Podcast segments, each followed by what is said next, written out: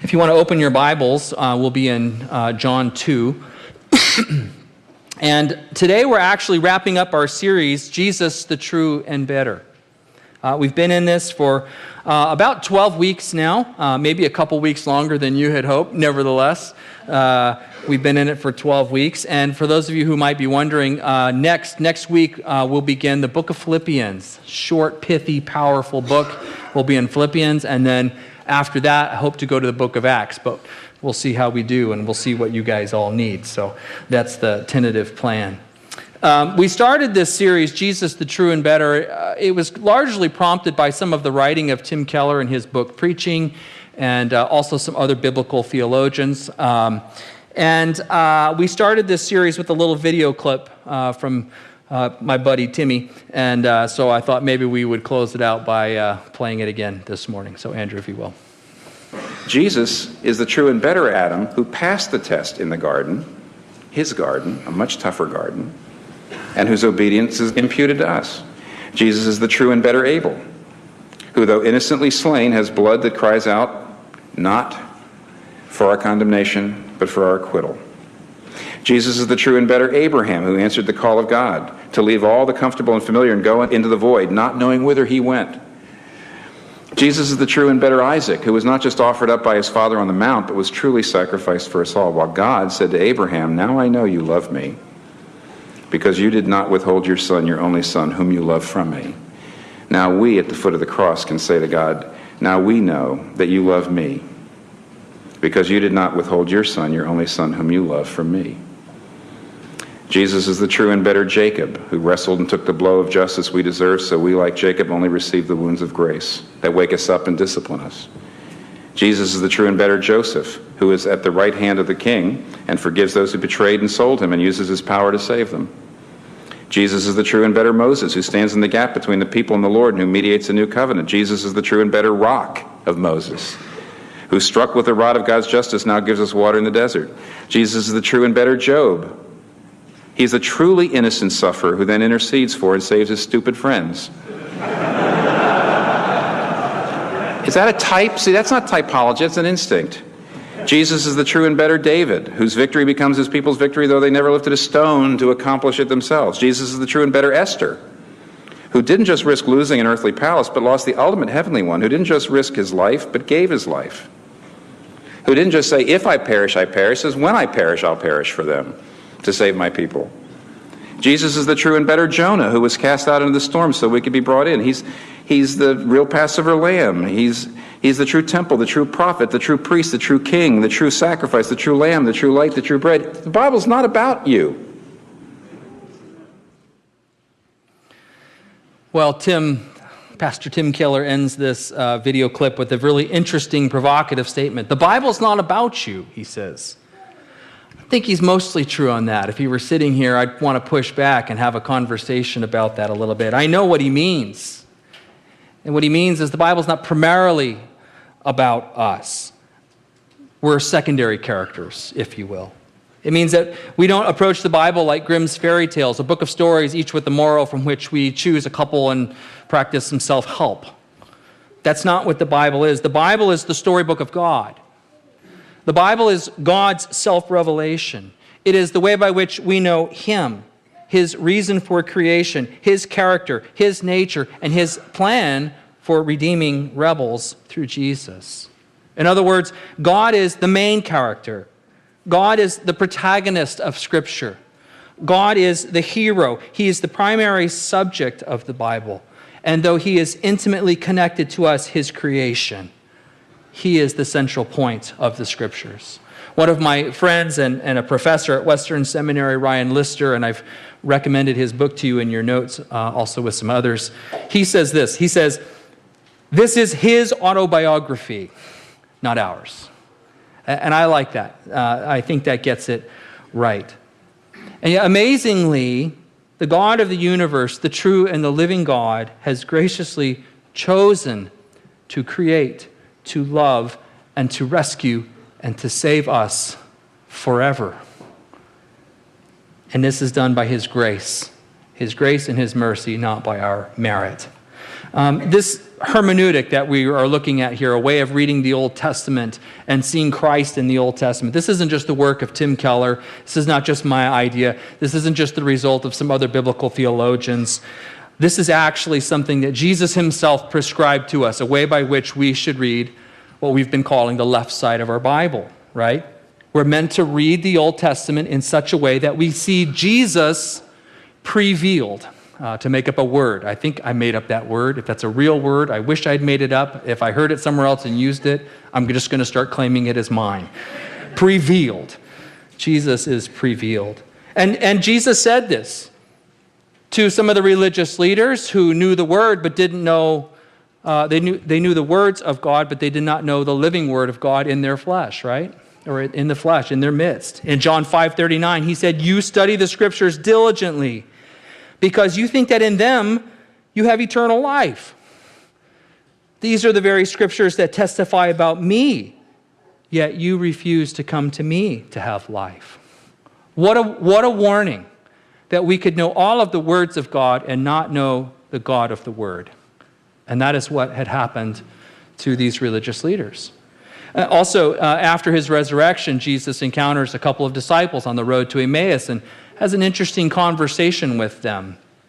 And uh, kind of asking why they're so upset, they tell him this story about a guy named Jesus who was killed and one whom they thought was going to come and redeem Israel.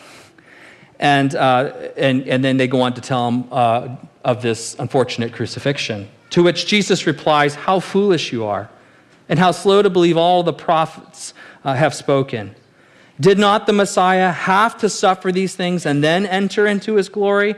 And beginning with Moses and all of the prophets, he explained to them what was said in all of the scriptures. That's left side only, that's all there was. And all of the scriptures concerning himself.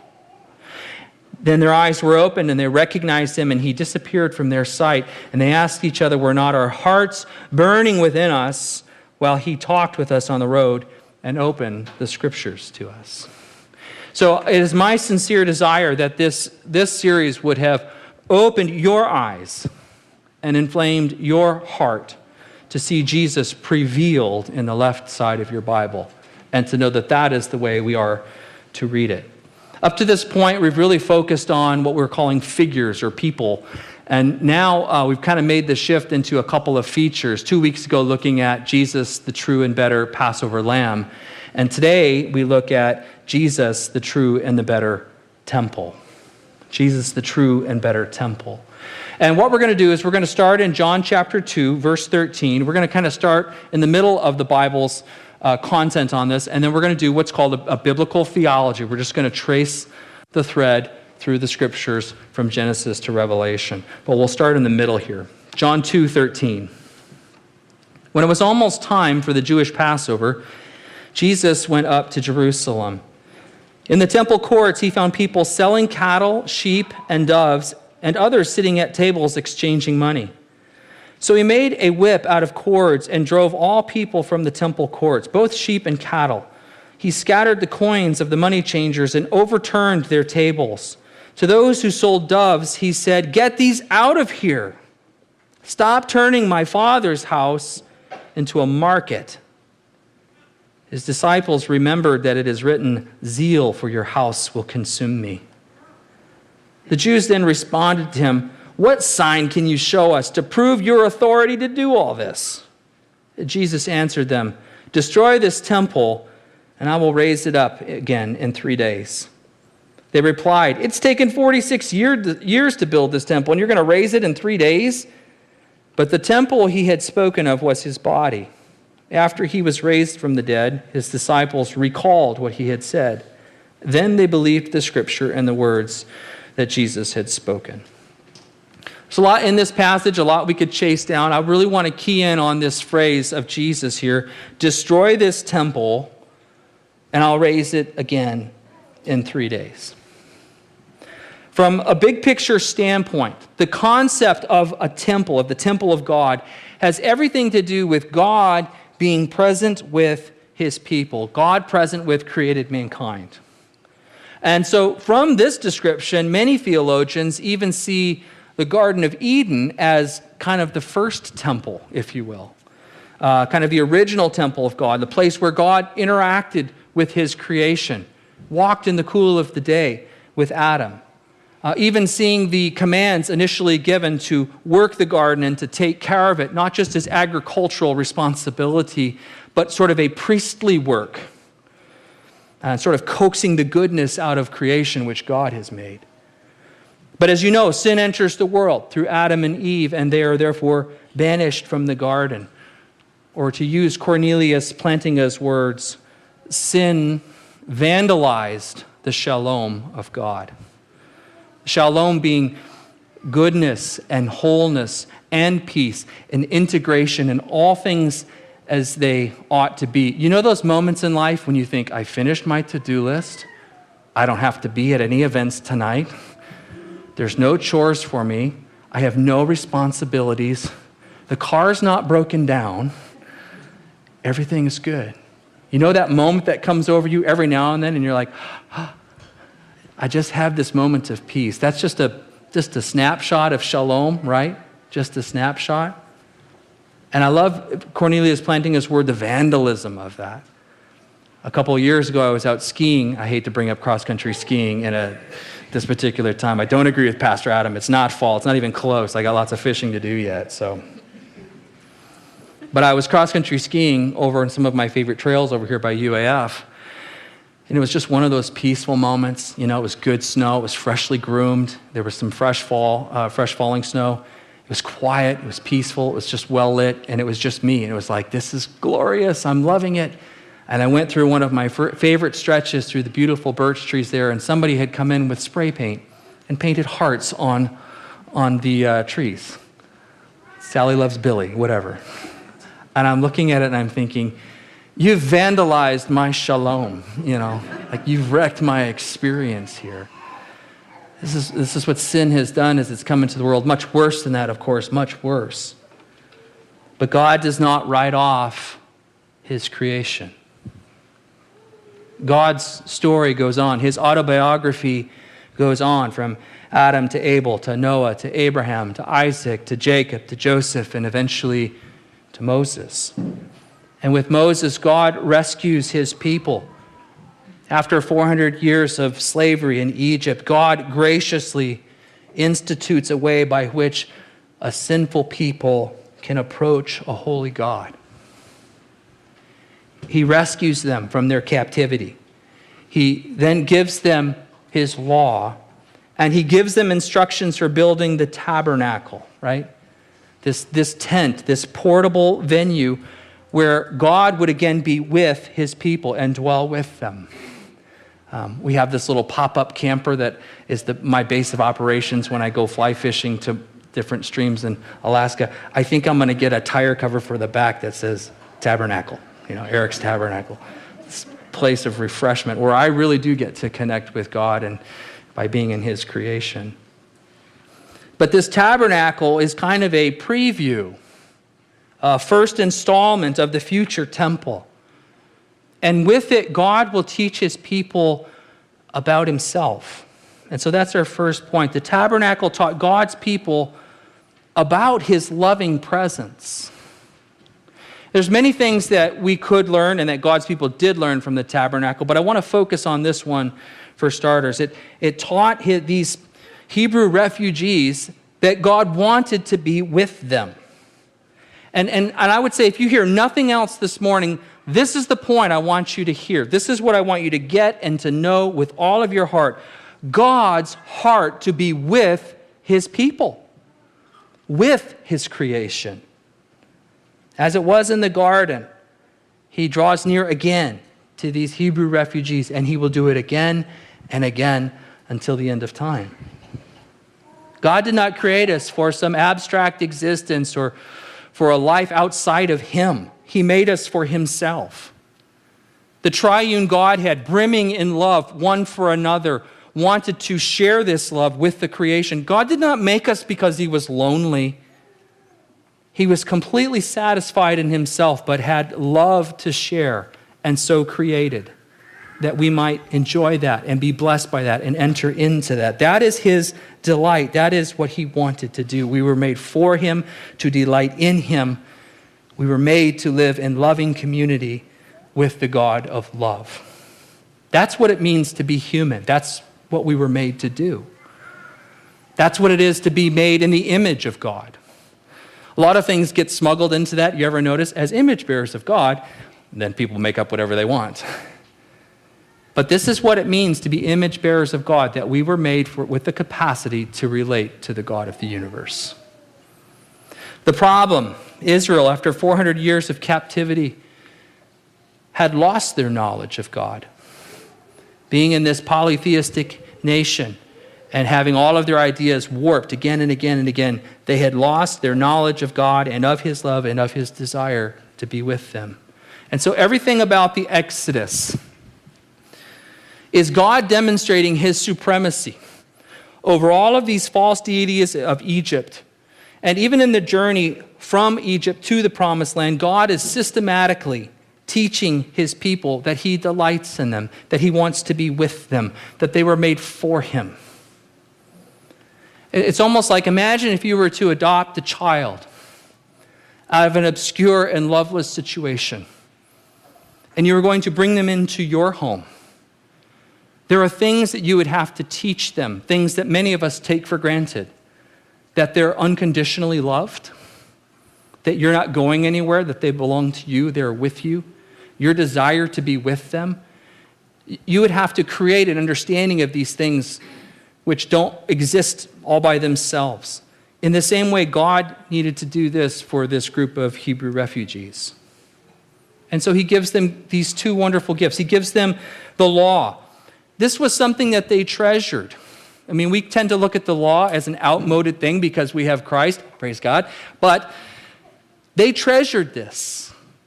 Some instructions on how one interacts with God and what his expectations of his people were. But the second gift is the tabernacle.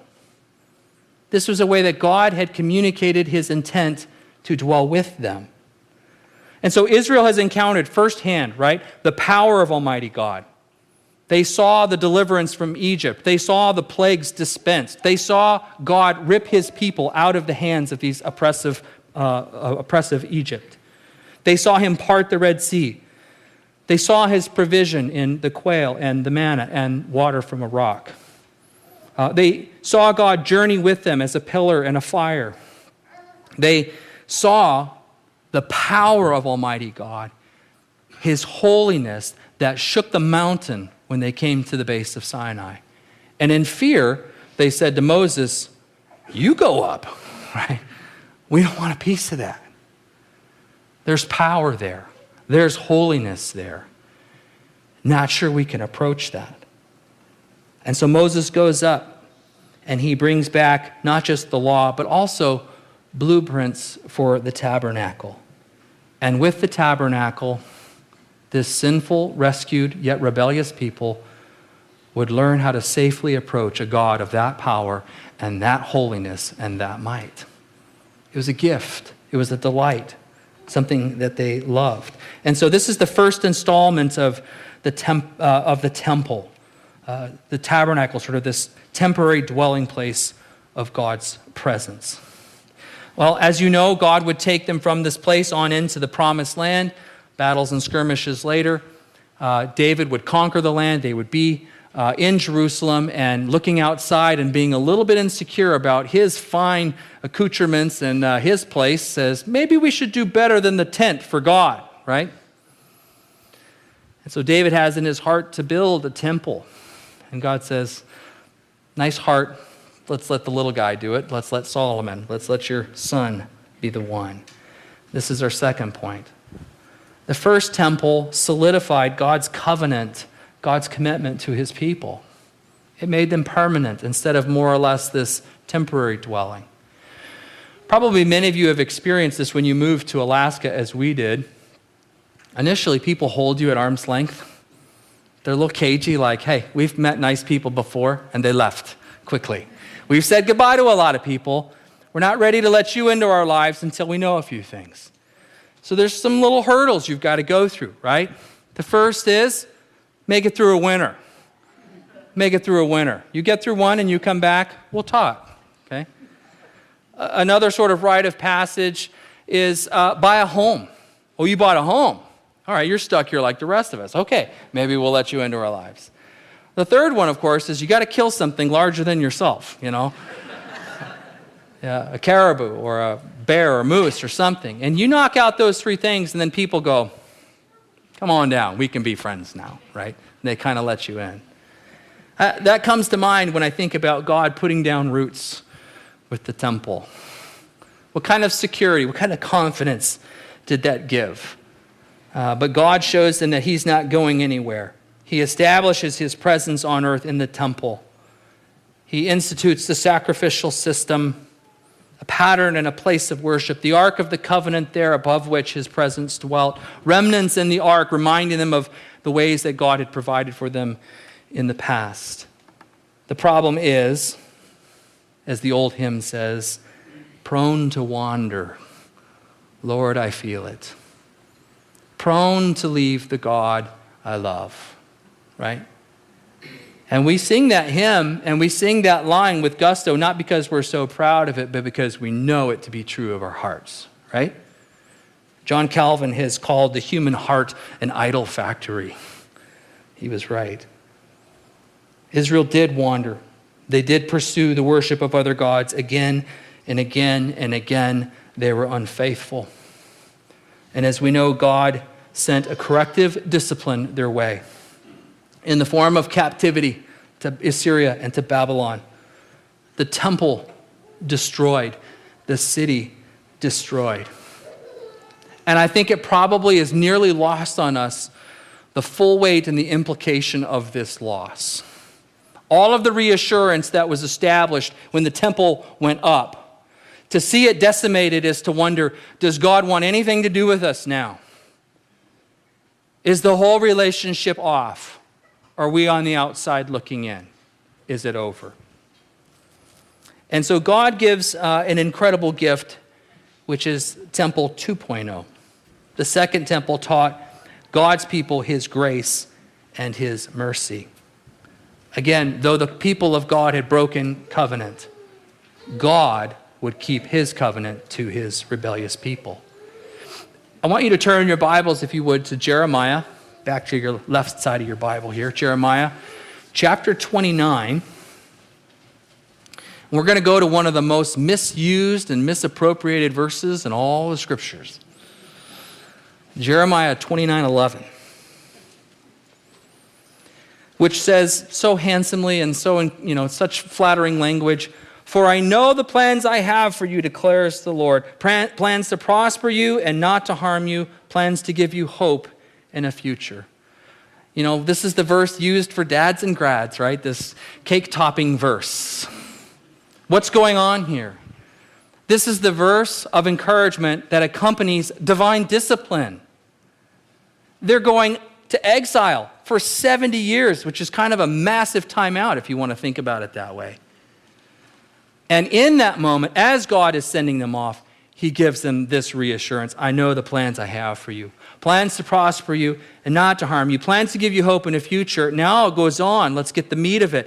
Then you will call on me and come and pray to me, and I will listen to you. You will seek me and find me when you seek me with all of your heart. I will be found by you, declares the Lord, and I will bring you back from captivity. I will gather you from all of the nations and the places where I have banished you, declares the Lord, and I will bring you back to the place from which I carried you into exile. This is about more than dads and grads. This is about a God who keeps his covenant even with faithless people. And so, after 70 years of exile, God moves in the heart of the foreign king Cyrus to let his people go. Under Zerubbabel, they come back and they rebuild the temple. Under Ezra, they learn the law and learn to practice the law and rightful worship. And under Nehemiah, they reestablish the wall around the perimeter of the city so they will not reassimilate into the cultural and pagan trappings around them. So I want to read this to you. This is from Ezra 3. Um, this is one of the verses in Scripture that makes me laugh even though maybe it shouldn't. I'll preface it with that. When the builders laid the foundation of the temple of the Lord, the priests in their vestments and with trumpets, and the Levites, the sons of Asaph, with cymbals, took their places to praise the Lord as prescribed by David, king of Israel. With praise and thanksgiving, they sang to the Lord, He is good. His love toward Israel endures forever. And all of the people gave a great shout of praise to the Lord because the foundation of the house of the Lord was laid. But many of the older priests and the Levites and family heads who had seen the former temple wept aloud when they saw the foundation of this temple being laid, while many others shouted for joy. No one could distinguish the sound of the shouts of joy from the sound of weeping because the people made so much noise, and the sound was heard far away. I like this. This makes me laugh. I appreciate that God gave us this honesty in the scripture because as a pastor, you know, can you imagine a church of 500 or so people? We don't all want the same things. We don't all like the same things. We don't all celebrate the same things. And when I read in scripture, hey, this is nothing new. One group said, awesome. Look at the foundation of the temple, our place of worship, a sign of God's commitment to us. It's built, let's go. And the other group's going, ah, the other one was better, or something. I don't know. And you can't even distinguish who's who because of the noise. And I read that and I go, thank God, we're doing okay. We're still, the church is the church, right? I do want to ask you this, though. This sec- second temple that was built here, again, it taught God's people of His grace and His mercy. But that does not mean that one should take God lightly. God is a God of love, but He is a God who loves fiercely. He is a God who describes Himself with the surprising adjective jealous. He's jealous for you, rightfully jealous for that which is His. And so I want to ask you is there a counterfeit love, a false love, something else in your life that has cropped up to be number one where God alone should be? And if so, I will caution you because God will do whatever He needs to do to bring His people back to Himself. I would say if you have identified an idol, a counterfeit God, something that is a good thing, but that has become a supreme thing where God alone should be, I would tell you repent of it, renounce it, and take it down. You take it down, or God will, because that's His place. He's a jealous God, and He will do what He needs to do to bring you back to Himself. But then we find something interesting as we move on. We see that Jesus proclaimed to be the real temple. Jesus said this. It's not immediately clear to his audience kind of how he's re- that he's referring to this or he's referring to himself. They just watch him set things to right in the temple. They've cluttered it with a marketplace, a, kind of distraction from what the temple ought to have been, and Jesus sets it right. And then after doing so, they of course ask, oh, we're going to need a sign to see that you have the authority to do this. You got a badge, you know, you got something here to let us know. And what's fascinating to me is once again, Jesus, when asked for a sign, tells them it's going to be the resurrection. Remember, he said this earlier when he referred to the sign of Jonah, as Jonah was in the belly of the earth three days, or the, or the belly of the whale, three days and three nights. Belly of the fish, sorry, I can hear the correction emails coming already. the belly of the fish, three days and three nights. So the Son of Man will be in the belly of the earth three days, right? And here he says again, You want a sign? You want to know that I have the authority to do this. Once again, it's going to be the resurrection. The resurrection is the, th- the sign of Christ's authority to do anything he wishes. So, but why does Jesus use this language? Why does he refer to himself as the temple? It's a little weird, isn't it? Temple. There's a lot of images I could think of relating to Christ. Why does he call himself the temple? Here's why because the temple is the site of God's presence on earth, and so is Jesus. Because the temple confirms God's commitment to his people, and so did Jesus. Because the temple teaches us of God's holiness, his mercy, his grace, and his fierce love. And who better showed that than Jesus? Because the temple is the way that a sinful people can approach a holy God. So is Jesus. And because the temple is the mechanism by which sin was atoned for, and supremely, this is done in Jesus. Because Jesus will perform in his bodily death and in his resurrection all of the beautiful functions of the temple. Jesus is the true and the greater temple, the true and better temple.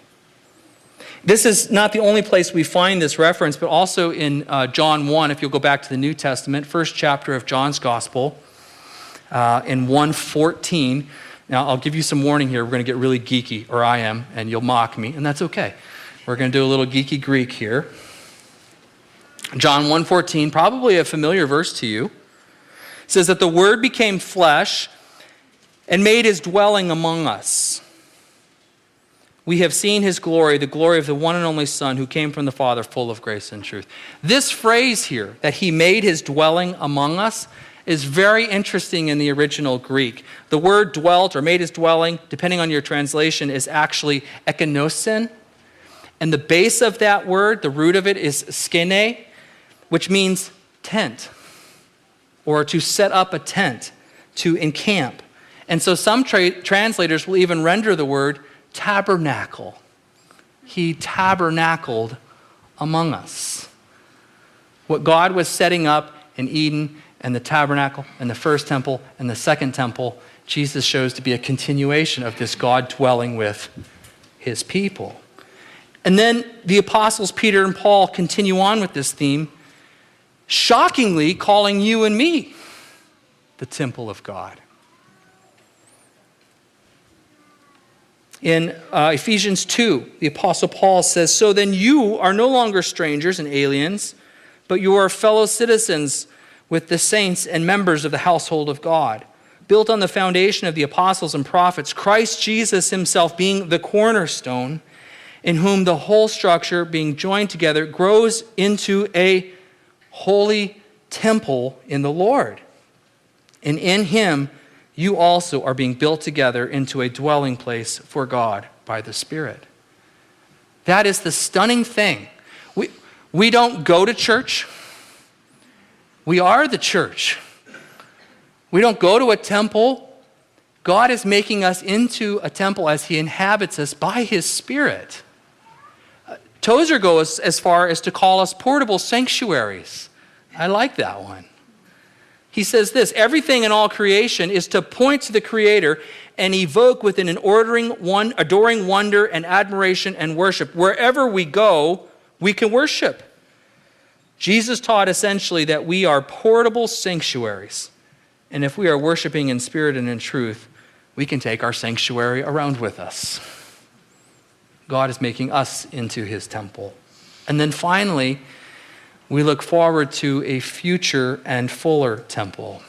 Jesus glorified with us fully. Fully.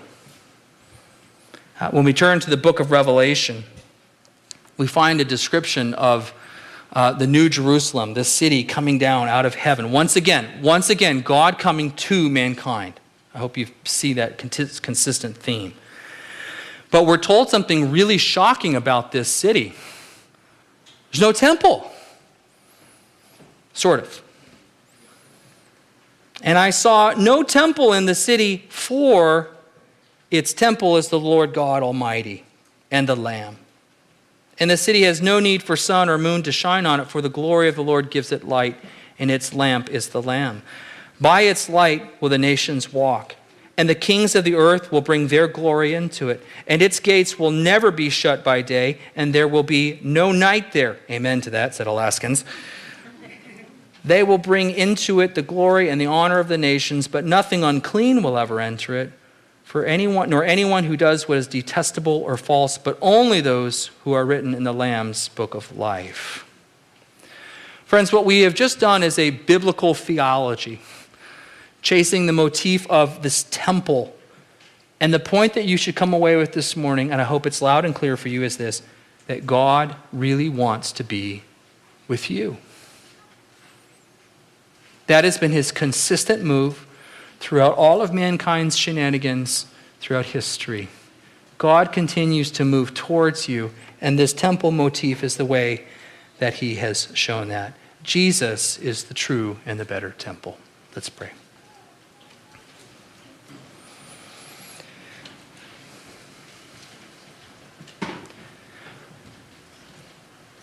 Father, if we rightly think of you and your holiness and your glory and your might, and we think rightly of our sinful nature and our wandering heart, it's hard, it would be hard to believe that you would ever want to be with us.